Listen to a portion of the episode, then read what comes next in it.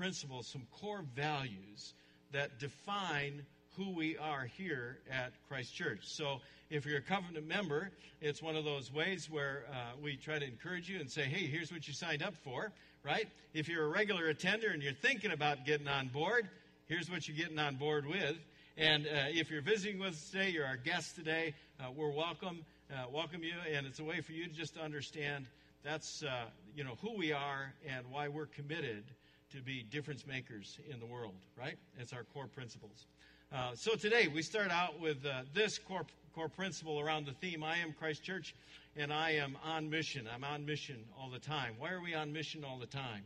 Well, we're on mission all the time because at Christ Church we're absolutely committed to this core biblical principle. You ready? You probably heard me say it before, but here it is. The church does not exist for the people in the church. Would you say the last half with me? You ready? The people in the church exist for those who aren't. That's what we're here for, right? Now, this is a radical biblical truth, right? The church does not exist for the people who are in the church, it exists for the people who aren't. Now, that doesn't mean the people in the church that we're not going to love on each other and encourage one another and strengthen one another pray for one another. And I mean, we're going to do all that stuff that God's people do because that's who we are, right? But that's not our primary purpose. That is not the primary mission that Jesus Christ gives to his followers. The primary mission we're always about, the thing that puts us always on mission, is that understanding that we don't exist for each other. We exist for people who don't know Christ yet. Right? Let me show you biblically uh, where this is true. It comes out of John 20. It's after Jesus has been crucified and resurrected uh, but the disciples haven't figured it out yet, right? And so they're gathered in, a, gathered in a room, and it's a locked room, and they're confused, and they're anxious, and they're bewildered, and some of the women have come back from the tomb, and they've told them they saw Jesus, and there's other people have said they've seen Jesus. They just kind of haven't figured out yet what is going on, right? And so they are locked in a room, and they're just kind of supporting and protecting one another in this room, and of course, look what happens. Suddenly, Jesus was standing there among them. Peace be with you, he said. As he spoke, he showed them the wounds in his hands and his side. They're filled with joy when they saw the Lord. Again, he said, Peace be with you. As the Father has sent me, so I am sending you.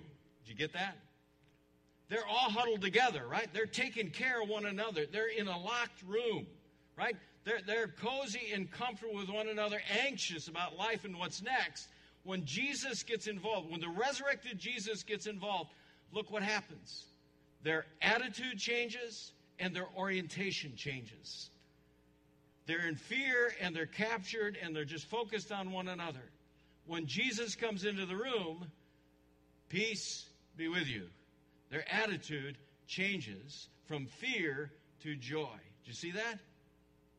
and their orientation changes from being together, locked in that caring for one another room, now to being people who are sent. That's what it is. That's why we have this core value here. That's what we understand the Bible to be saying. It simply says, listen, we've only got a short time walking the face of the earth, and we need to make that count for the most important stuff. And the most important thing we can do is advance the cause of Christ in somebody else's life. I mean, we're going to have tons of time in eternity loving on one another, right? That's going to be ample time. This is our time when we need to make sure we do the most important stuff. And the most important thing is the church doesn't exist for the people in the church, it exists for the people who aren't. Amen? This is an awesome truth if we get it. The trouble is, the church hasn't been getting it. And it's in the job description. It's in our job description, right? When you go to, when Jesus called the first disciples, right? Peter, Andrew, he calls them, and in their job description, he tells them they're sent. Look at what it is. He's going along. There's Simon called Peter. There's brother Andrew. They're casting their nets because they're fishermen. Look at verse 19. He says, Come, follow me, and I will send you out to fish for people. And once they left their nets and followed him, that's the job description. right? That's what it means to follow. To be a follower is to be somebody whose orientation is outward, right? The challenge for us in the church is we haven't been doing that too well. Here's the stats. Since 1991 to 2004, in that period of time, there's been an increase of unchurched people in our population by 92%. That's overwhelming, isn't it? What does that tell you? Well, the trouble is, it's so tempting for the church.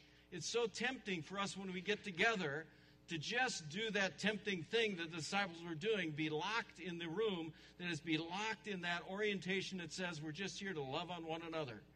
We're just here to care for one another. To, to get this idea that somehow the church exists for me. And whenever you do that, it's mean it, it's the road to decline. Think about this. What happens if in your marriage today you decide your marriage is all about you? How's that going to work in your marriage? This is about now the spouse is saying, don't even think on it. That's not going anywhere, right? That's just not going to work, right? In your family, what happens if you decide in your family that your whole family is there just to serve your needs? That's not going to work. Family's not going to function too well because that's just declined behavior. Well, the same is true when we're Christ followers together. If, if we give in to the temptation that somehow the church exists for us, then we're going to forfeit the mission and our culture is going to experience that kind of decline. That's what's been happening from 90, 1991 to 2004 92% increase. 92% increase. Which is in total contrast to what Jesus says to his followers when he tries to give us an image of what we're supposed to be on a day to day basis, right?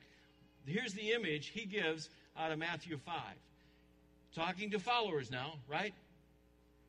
You are the light of who?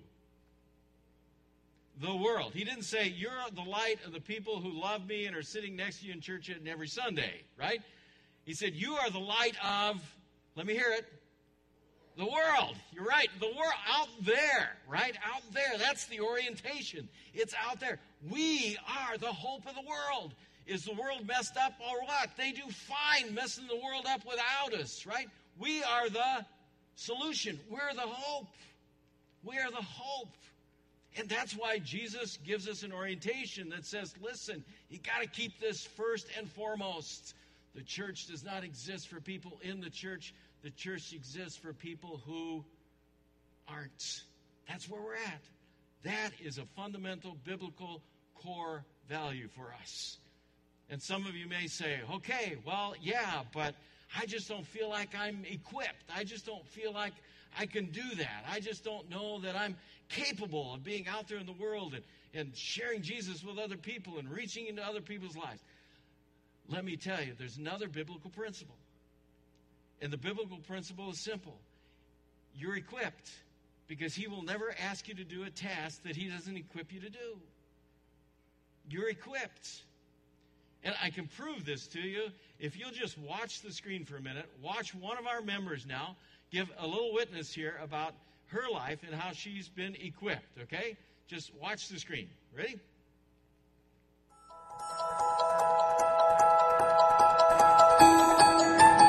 I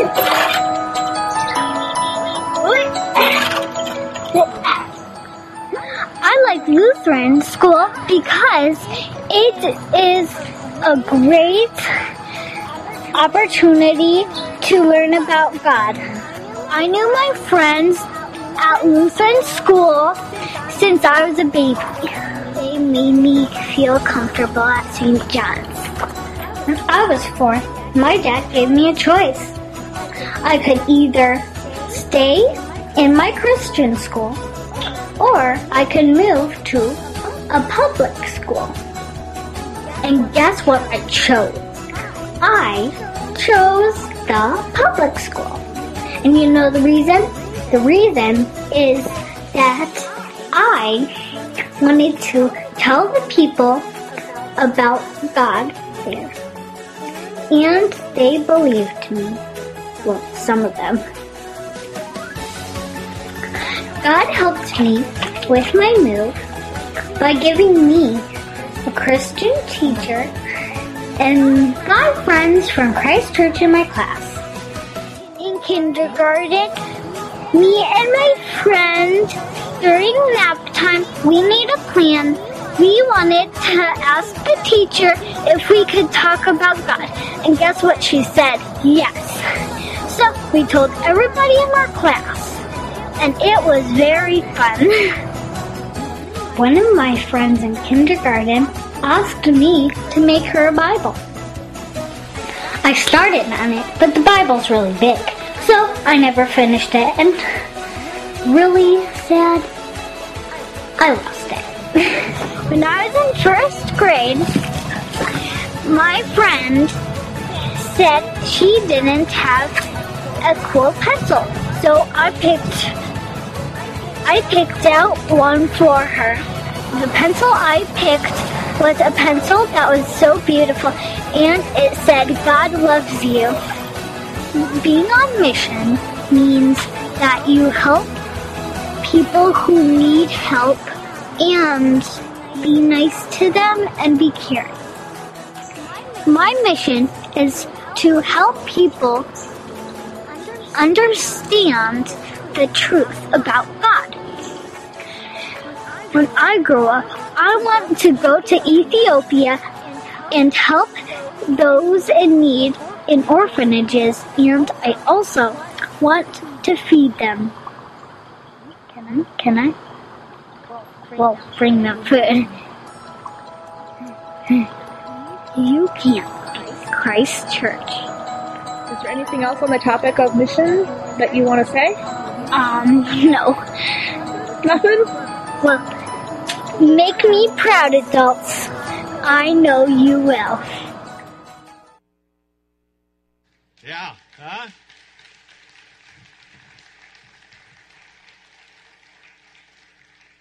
Does she get it? Does she get it? Huh? Oh, did you notice? She's a kid. By the way, we're doing good stuff back in that back area with the kids, are we not? She gets it. She could have stayed comfy and cozy with her friends in the Christian school. And instead, what did she choose? She said, No, I'm on mission.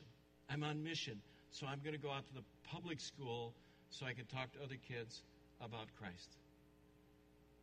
And she was equipped, a kid, and she was equipped. All she needed was a pencil. All she needed was a pencil. You are equipped. God would never send you out to a task He is not capable and ready to equip you for. Let me prove it to you. If you look at Matthew 16, uh, he's talking to his followers, right? And and Peter has said, "Boy, you are the Christ." Right? And, and he's responding, and he says, Peter, listen, I'm telling you the truth. I'm going to build the church uh, on that truth, and the gates of hell won't overcome it. Then look at verse 19. He says, I will give you the keys of the kingdom of heaven. Whatever you bind on earth will be bound in heaven. Whatever you loose on earth will be loosed in heaven. He just gave you the keys. You're equipped. You're equipped. You remember the first time, if you're you're a driving age adult, you remember the first time your mom or your dad said, "Yeah, okay, honey, here's the keys to the car." That's pretty awesome, wasn't it? Yeah, and they, they probably gave you those keys before you had driver's ed and before they took you and drove around the parking lot at the school. And no, right? They gave you the keys when? After you were equipped, you were ready, and they had confidence in you and they trusted you and they were absolutely convinced, yes, you can do this, honey. Here's the keys.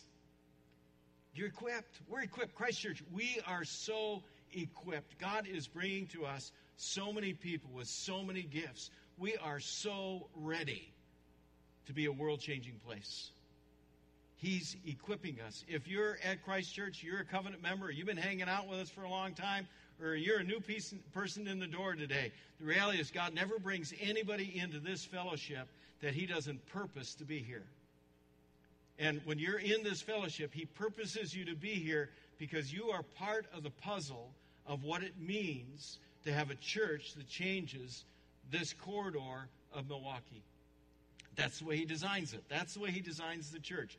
Look at Romans 12, verse 4 up there. It says, Just as our bodies have many parts and each part has a special function, so it is with Christ's body. We are many parts of one body and we all belong to each other. In His grace, God has given us different gifts for doing certain things well. And then He goes through gifts and says, Look, get it done, do it, right?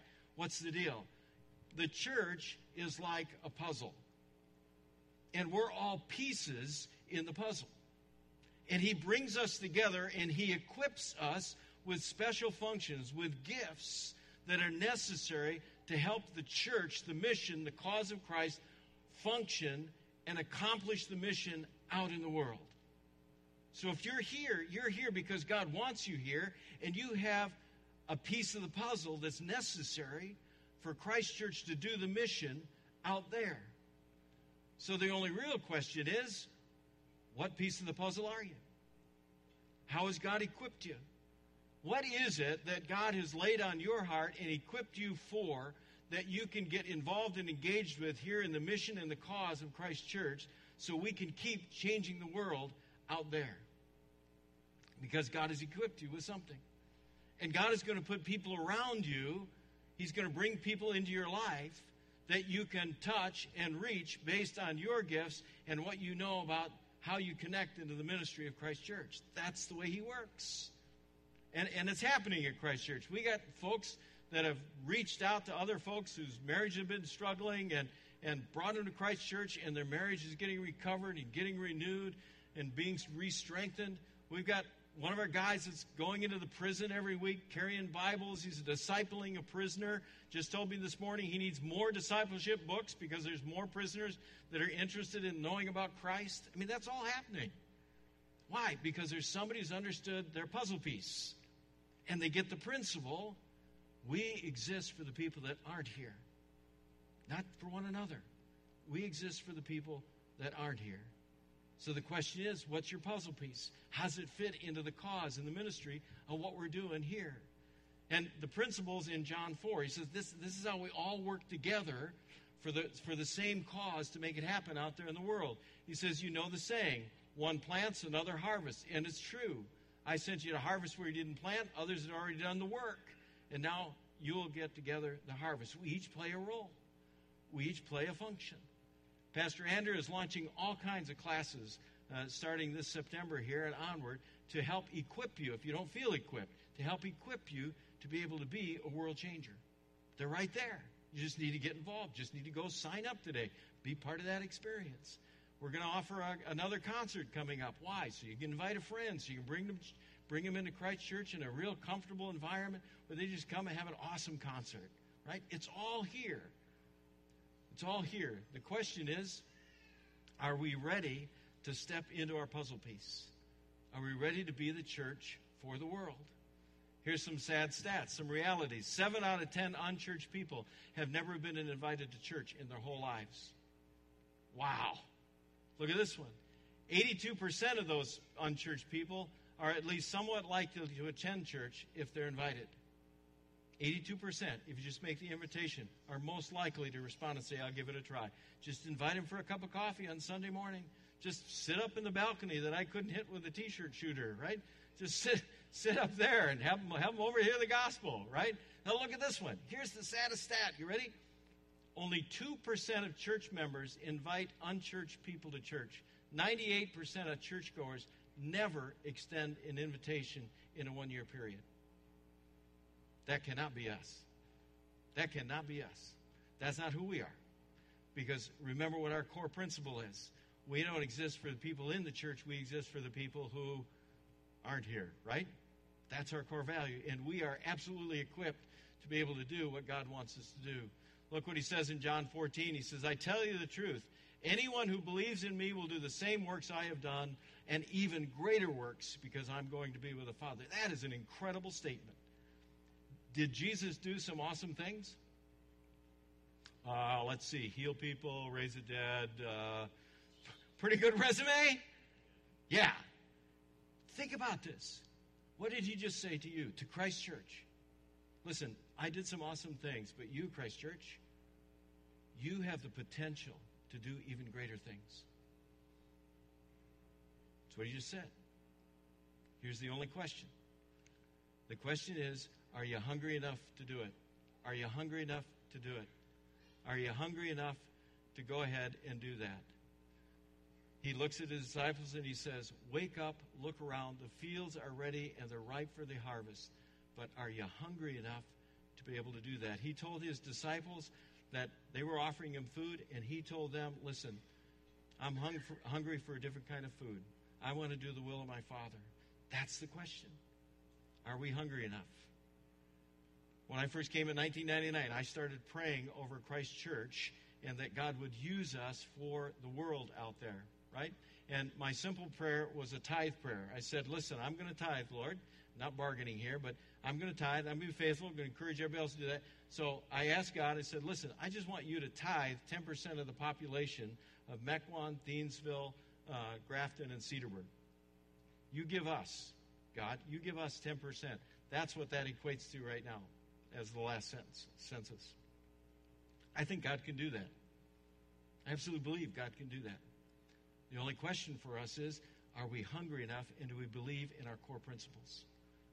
Do we believe, as a congregation, as a people of God in this place, that Christ Church exists not for the people that are here, but it exists for the people who aren't here? And if we believe that, then we know we're equipped. We know we can do this because God can do this. We know we're equipped. And the only question is are we hungry to do greater things than He did? Are we hungry enough? Are we hungry enough every single day to wake up and say, This is God's day, and I am on mission? When, when you came in today, you were handed a, a name tag, right? And it says, I am Christ Church and I'm on mission, right? Before you leave today, uh, we want you to pray over that. We want you to think about the message today. We want you to have a conversation with God, and we want you to come to that place where you can say, I'm convinced that what you heard this morning is biblically true. And if you're convinced it's biblically true, take that name tag and put it on to remind yourself, commit yourself to say, listen, I am committed. I'm committed to be on mission every single day. That's the best and highest use of my life. Let's pray. Father, we come to you today and we do ask that you would uh, just convict us, convince us, and make us hungry enough. Make us hungry enough to advance the cause and the kingdom of heaven in this time. Lord, we're going to spend eternity together as your people. We're going to be able to love on each other forever and ever and ever. So now is the time, in this time, when we walk the earth, to use our lives to make that difference. Help us. Help us to do it every day. To be absolutely committed that we're on mission and that this church, this church exists because we want to reach the people that aren't here. We want to reach the people, make a difference in people's lives that is real and centered in the gospel of Christ. Lord, He gave up heaven. He gave up the comforts of heaven to come here so that each one of us could know Him, that we could be forgiven, that our lives could be changed. Lord, set us on the same path. Send us.